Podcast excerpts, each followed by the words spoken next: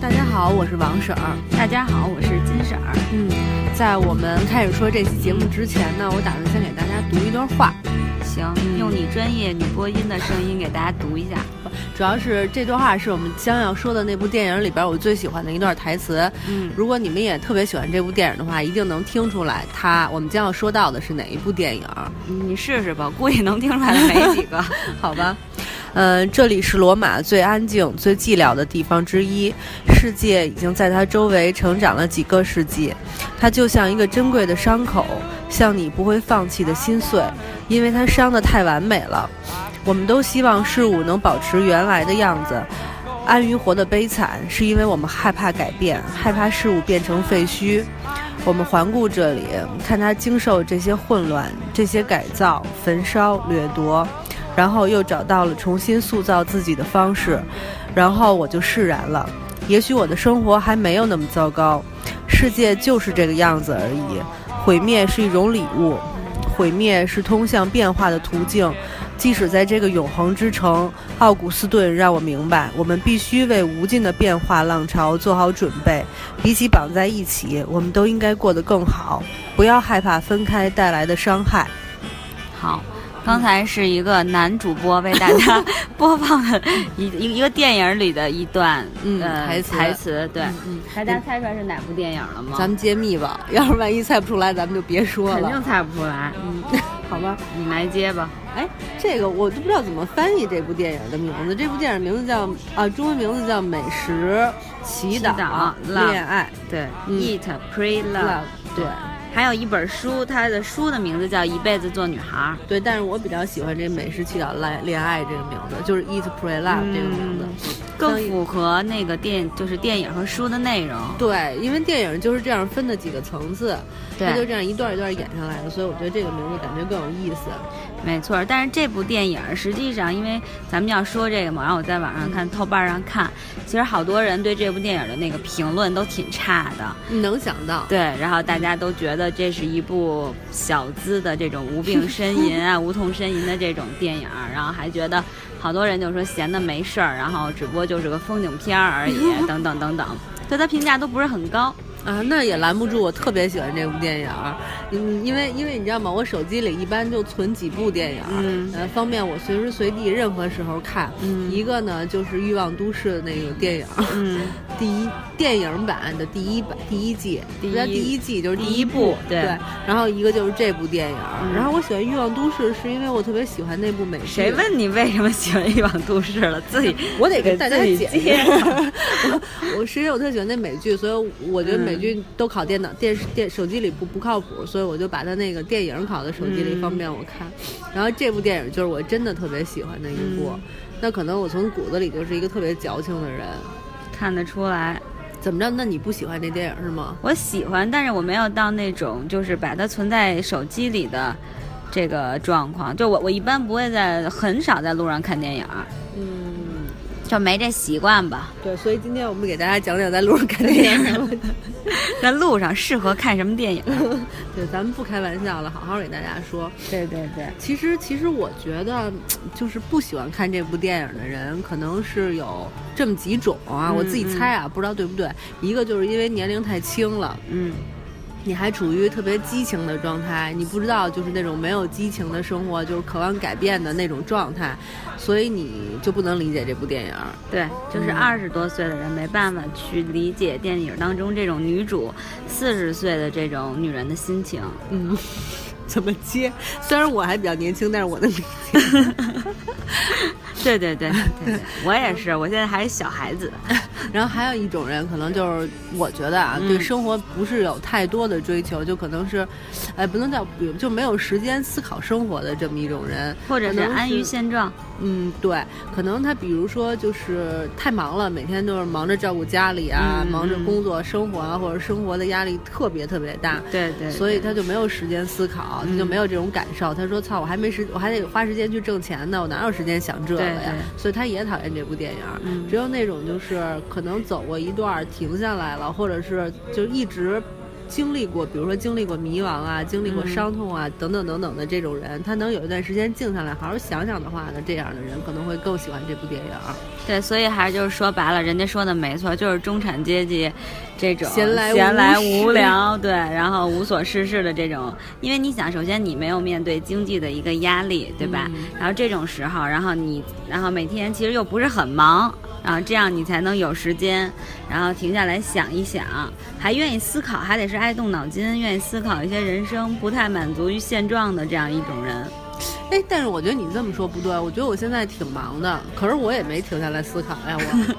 你都思考了什么人生的道理？我现在思考的就是，我觉得像我在现在在北京的这段生活哈，有点没意思，每天就忙着写稿子啊，然后忙着挣钱啊，就把自己就天和你的生活一样都挺雾霾的。我觉得一定有更有意义和更有趣的生活。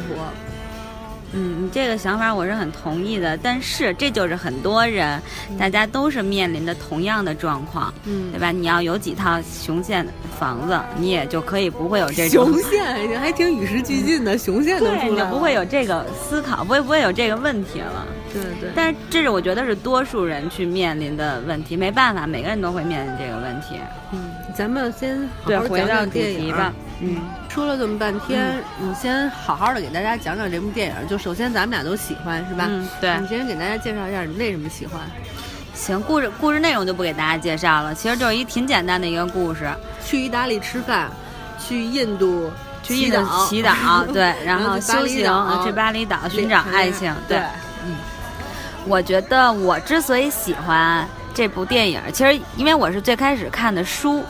然后看书的时候，对，就不知道为什么就莫名其妙的，就是那个时候还感觉莫名其妙就觉得挺向往他那种生活状态的，然后也挺就是想要让自己走出去。后来我长大了以后，慢慢的我发现原因是因为我那个时候所处的状态，其实跟他挺像的，也是处于那种迷失自我的一个状态，也是可能在感情上啊，在这个工作上什么的都有一些迷茫，所以我觉得在这个状态的时候，人特别迷失自我的时候，你可能就是想要去思考，想要去改变，也加上咱们自身的这种性格嘛，所以我觉得这部电影当中的这种女主，其实在那种外人看来啊很和谐的一个夫妻关系当中，但是她却愿意去做出改变，然后去突破自己。其实从她自己内心当中，她并不安于现状，她也不满足于他们这种目前的一个关系。我觉得这种女人的那种勇气，第一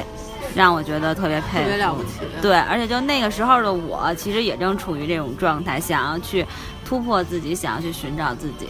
哎，你这么说，我都觉得那会不会每一个喜欢这部片的女的，刚好是处在那种状态下才会特别喜欢？因为我跟你一样，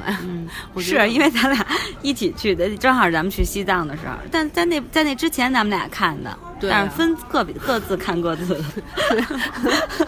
所以我都不知道应该怎么说了。我也是，就是你知道，这个人的一生中啊，你一定会遇到一些事情，让你应该怎么说，就是让你不会处理，对，让你很不知所措，对，让你很不知所措。你可能就因为一些事情，然后对这个，对你自己的生命或者对人活着本身，都会提出很多疑问。比如说，如果注定就是这世界上没有永恒，那我们为什么要来到这个世界上？比如说，如果我们这个人注定要分离，就所有的人注定要分离，那我们最开始为什么要在一起？这些问题听起来挺没意义的，但有些特定状态，你真的就想解开它。所以我觉得就特别巧，当我也处在那种满心都是疑问的情况下的时候，我看了这部电影。但是这部电影没有给我带来直接的帮助，我是自己找到了就是各种各样问题的答案之后，我再反过来讲这部电影。其实我就在想，他可能当时跟我处在同一种那种情况下。大家一样，但是他本身的那个答案没有那么清晰，是这样的。对，我觉得答案这个问题就是每个人的答案都会不同，对，我们都会去寻找，但是你真正的自己和我真正的自己，包括女主她自己寻找到的就真正的自我都是不一样的，所以这个就没有一个答案，但是过程是一样的。对，过程是首先你得要勇于去打破现状，勇于去找到，去愿意有这意愿去寻找内心当中真正的自我，然后你才能够走上这个旅程，踏上这条路。对，我觉得从这个电影，咱们就单纯说电影来讲的话，这个女主她一开始处在一段婚姻里，对，那段婚姻把她整个人耗的，就是已经看不出生活有什么趣味，麻木。对，所以她一开始会选择要去意大利，可能就是比如意大利对她来说是她心目中一个快乐的地方，她想在那儿再重新体验到生活的魅力。不过她也真的做到了，我觉得这段就挺有意思的。我记得特别清楚，就是在那部电影里。他坐在一个就是街头，吃意大利面啊啊，吃意大利面啊，然后开始放着一段歌剧，然后他就越吃越开心，一边吃一边喝酒，然后嘬那个面条，对。我觉得从那一刻起，他就是给自己的一个就是生活的乐趣，他已经找到了。我觉得那段就挺有意思的，是我觉得特别好的。对，还有我特别喜欢那一段，就是我一直在说，就是他看到橱窗里的那个睡衣，真丝睡衣那一段。我觉得就让我觉得特别感动，你知道吗？就像咱们刚才说的，就是她一开始和她老公的关系，其实在外人看来很好，其实很像咱们现在的生活，大部分人对都是这样，就是很麻木，看着俩人可能无论是有感情的还是没感情，甚至结婚了的夫妻之间都没有话说的，就是那种状态很麻木，但你就是在生活再往前走，其实你不知道自己要什么。对，即使你们俩已经有房了，有特别贵的房子了，也没有用，对，就没有意义。所以就我突然就觉得，可能女人也当然也有些女人会，我会疯狂的去购物去买东西来满足自己内心当中那种空虚，这只是一种表象。但是当她真的就看到那个睡衣的时候，我觉得是一个女人真的开始了解自己，想要去找到自己的那种对自己爱的一种表现，就觉得包括她早上起来自己一个人住在那么旧的公寓里，然后可是做的早餐却特别精致，对，就是对自己的那种宠爱，对，就所以就是在寻找自己，所以我觉得那个真的是让我特别感动，我也挺喜欢那段的，而且我印象特别深刻。我觉得他从那一刻开始，就是脱离了他从前的那种生活，对，进入了一个新的境界。其实你说一个早餐和一个睡衣，就是你在从前的那个境界里，你也可以做到，但是我觉得心境是完全不一样，对，所以这基本上就是他的第一个阶段，就是开始慢慢去享受生活，对，在路上，然后开始慢慢去享受生活。对，然后这里边就包括我一开始给大家念的那段台词，就是在这里出现。对，正好是他在那儿吃冰激凌的时候的那一段，我印象中。吃冰激凌不是吃冰激凌，就是在广场上，然后好像那个在那之前的一段配音吗？不是，他和他朋友一起去了那个奥古斯都那个旧的老城，然后回来的时候和那女孩，对，有一个下雨的晚上，他自己坐在一个咖啡馆里把这段写下来了。写完了之后，他就特别郑重的。摁上了发送键啊，给那个他的那个男友，第二个男友，对。我觉得他摁上发送键那会儿，我都能感觉到跟一段关系告别的那种。然后等他到了印度的时候，那个男孩又给他打电话说啊，我真不好意思，我这么晚才给你打电话，是因为我觉得只要我打了这个电话，咱俩就关系就断了。我觉得那种特别郑重的跟一个人说再见的整个这个过程，真的是就是一个成长的过程，特别了不起。对，但这里我想插一句，就是她和她第二个这个男朋友他是表演的那个。表演演员嘛，然后他当时和他相遇的那一段，就一开始是你其实是最喜欢他们俩相遇的时候，在舞台上看彼此那个，他看着他就笑，一边笑一边念台词，然后所有的灯光反而打在那个女主身上，她整个人在发光，我觉得那段太美了，就是第一眼。对，你选的是第一眼，我选的是接下来他们在那个酒吧里，然后两个人互相找，就是其实游戏已经看到了，但是呢，他们又因为中间有距离嘛，然后。但是彼此又其实用眼神去挑逗也好，用眼神去寻找也好，探寻也好，就那种感觉，我觉得可能一辈子，比如说一辈子，但你跟这男人其实只能有一次，对，因为完了就完了，所以我觉得，但那个真的很吸引人，当时我就心动到不行。我喜欢那个在舞台上那个心动到不行，因为在舞台上第一眼还差不多吧，就都是在睡之前。对，好，咱把第一段 Eat 说完了，咱们再说第二段。第二段他就紧接着到了那个印度，对，然后去这边就是他属于一个修行的阶段了。对，第一个就是说他给自己放下了包袱，对，第二段他就该开始寻找自我了。对，我觉得这段也特美。这段其实我特别喜欢的是那段，就是他参加完那个小女孩的婚礼，然后在天台上，他那个朋友跟他说你坐在这儿，你今天一定要坐在这儿到原谅自己为止。然后她就坐在那儿，幻想她跟她那个老公跳一段舞，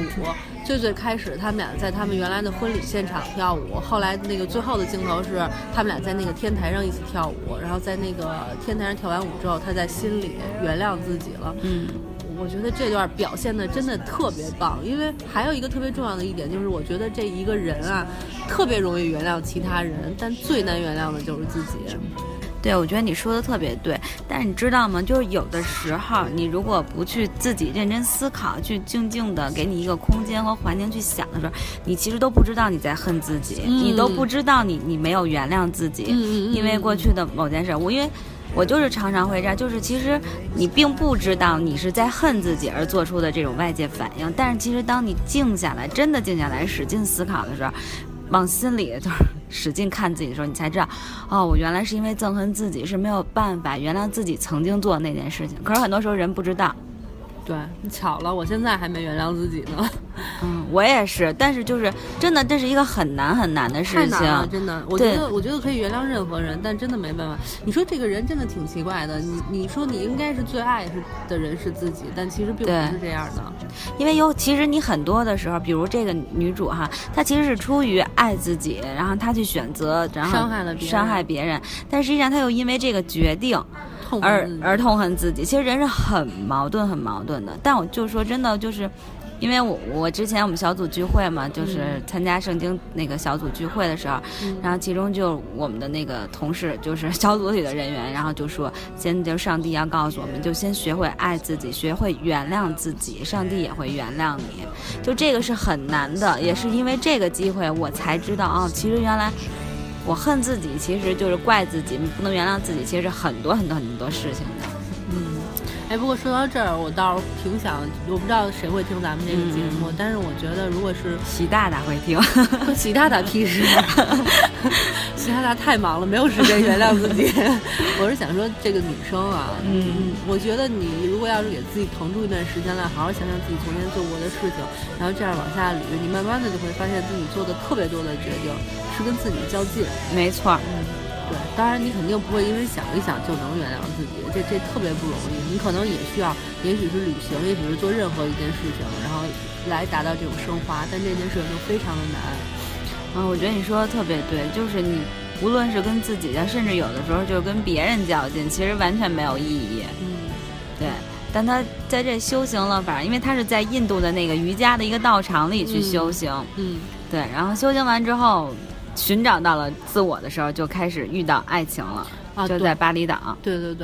不过说真的，我喜欢前两段，我也是。最后一段我倒觉得意义不大，但它可能是作为电影来说，它需要有这么一个结局，对，去安在这上面。因为其实最终，我觉得包括咱们俩说，其实我到现在，我觉得我还在寻找自己。没错，这个过程太长太漫长了，得寻找多少年了？8年。咱俩2010年去的西藏啊，那可能在之前你还在，你就已经开始寻找了。我就最多出个半年了。太无聊了，这么一说不行好。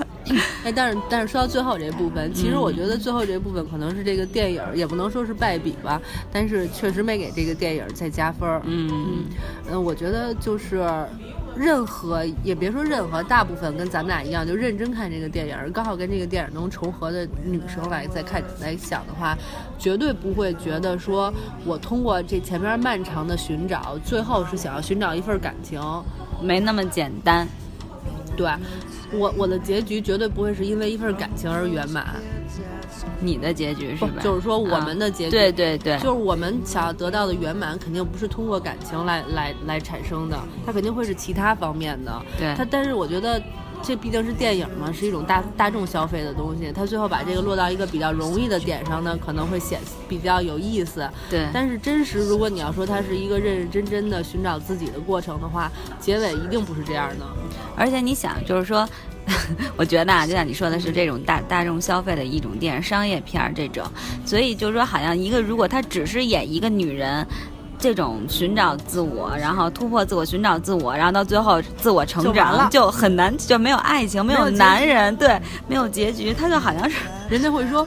怎么回事，我为什么我找完了干嘛使的留着。其实是这样，就是你其实我是感觉就是这些年来寻找之后，我在往回看的时候，你会发现自己其实到现在依然没有感情啊，但是你会发现依然没有感情，没有男人，没有男人，没有先生，但是你仍然会觉得自己的这种成长其实是满足的，是满足，是就是这种是没有办法用语言说，我不能说我多挣了多少钱，我多长了多少智慧，像我体重长了多少，身高长，这是没有一个数量的，但你自己心里知道。自己是有收获的，我觉得比以前厚重了，就是我的对是挺厚重的，思想和身体都厚重了。对对对，不开玩笑。然后还有一点我挺想说的，就是在这部电影里呢，他寻找自己的方式是通过比如说旅行，吃好吃的等等等等这些方式。但其实我觉得好多人就我看了一些评论，他会把那个点放在这上，说哦，原来我们只需要一段旅行就能找到自己啊。但其实不是这样的，我觉得它是一个文学作品的表达形式，他不可能说你怎么找到自己，我通过每天吃饭看书然后走来走去就找到自己，对，这就没法拍了，对，他就没法拍了，他一定会有一个就是具体的形式，然后来反映这个女人在跟自己内心做斗争的一个过程。所以我觉得不用拘泥于旅行，他是不是用旅行的方式，我们可以通过很多方式。因为我忽然想起来，就是在聊这个电影的过程中，我忽然想起来，就是你知道一个人他的审美的水准就是都是相通的。比如说你是一个音乐方面特别有才华的人，就是特别有才华，就是说是很造诣很深的人，那你对于美术的理解一定也能达到就是同等级别的那种画家的水准。然后如果你比如说你是一个就是层次很高的运动员，然后你对音乐的理解可能也能达到同等水准音乐人的水准。就是说所有的事物的这种理解都是相通的。所以我就是说把它放到这个旅行上来呢，也来讲也是这样的，就是说我通过旅行找到自我。那我其实同样的，我通过读书或者另外一个写大字或者进行体育锻炼等等等等，说这些方面也是可以找到自我的，只不过它没法表达而已。对对对，这点我倒是同意。只是说我个人感觉，就是说，因为咱们也一直在旅行啊，在走，其实更容易是通过旅行是更容易去感受到的。我觉得是因为你会看到，比如说我们走在路上，然后呢，就是在路上，然后看到很多不同的风景，体会到不同的人生，然后你其实那个过程是完全放松的一个状态。我是感觉，我会觉得对于我来说，因为可能每个人的方式不同，可能有些人会觉得我一直写大字，一直写我就能寻找到自己，但是我打坐，对打坐我觉得是可以的，但是我就是就像他一开始也去打坐的时候，他根本待不住2分钟，这完全就是需要你的毅力。其实我觉得咱们俩说了这么多哈。最关键的一点就是说，这个女的她什么寻找自我啊什么的，我觉得归根结底都跟这个书里边的一个主旨是相关的。这个书里边不是有一段话大家都会拿出来说吗？就是这女人一生中最重要的一段关系就是和自己的那一段关系。我觉得这句话说的挺对的，就是你什么寻找自我啊，其实也都是学会如何和自己相处。对，这点我同意。其实我觉得不光是女人啊，任何人、男人也是。但是因为我们有很多就是社会人嘛，我们有很多社会关系，有很多社会上的关系，朋友也好啊，老公也好啊，同事也好啊，什么等等，就这种关系体把你包围住。其实你跟自己相处的时间很短，没错，甚至你就慢慢的你就不太会与自己相处了。对对。所以你就迷失了，然后你就不开心啊，等等等等，这都是一串连锁反应。对，这确实是。其实有的时候你让一个人好好的跟自己在家自己跟自己相处几天，他可能都不知所措，不知道该干嘛。对。是吧？对对对对，有好多这种人。对，就必须得出去打个电话，找个朋友组个局干嘛的，不行，对，要没事儿干，我闲的蛋疼。这些人也不太适合看这部电影或以及和我们聊天。随便吧。对对，其实你觉不觉得，就是我们女人特别喜欢幻想这么一个角色叫 soul mate， 就是灵魂伴侣。我们老希望就是在这一生命中能遇到。其实我们所说的 Mr. Right 跟那个 soul mate 还有什么灵魂伴侣都是同一个人，我们老有这样的一段幻想。可是你归根结底，我觉得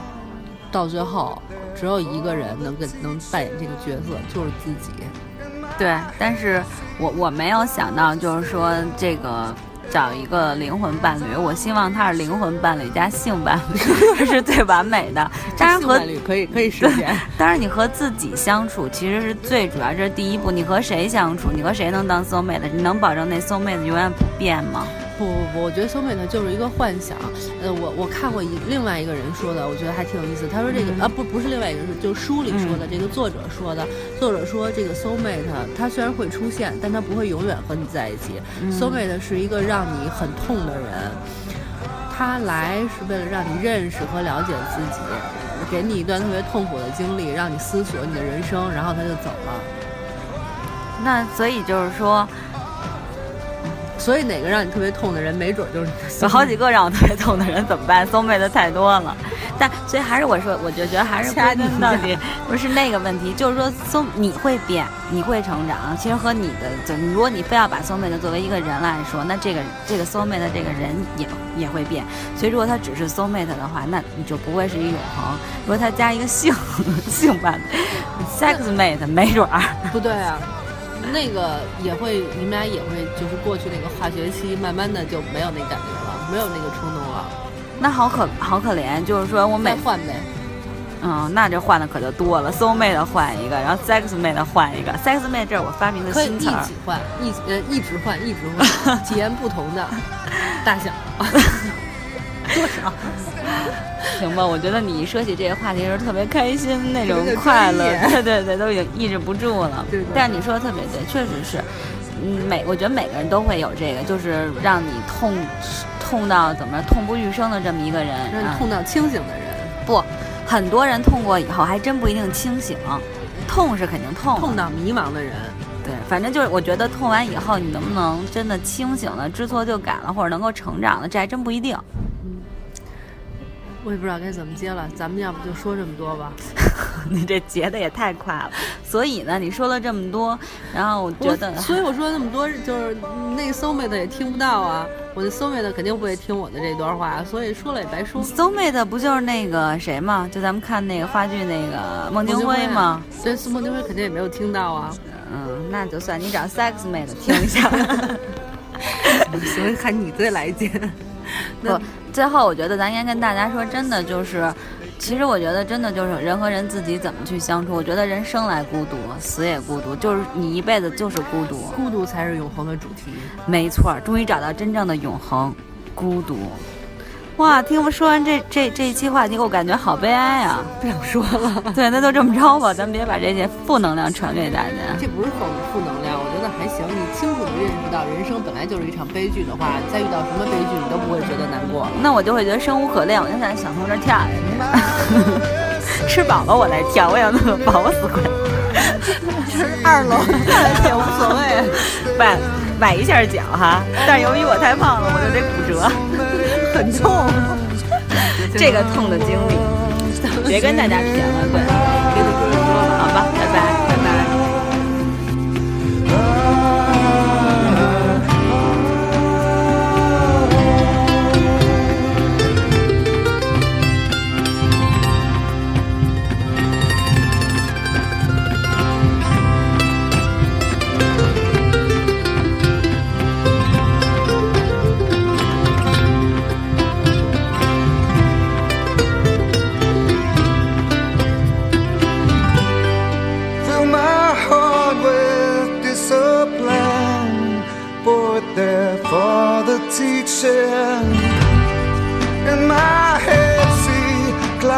Stay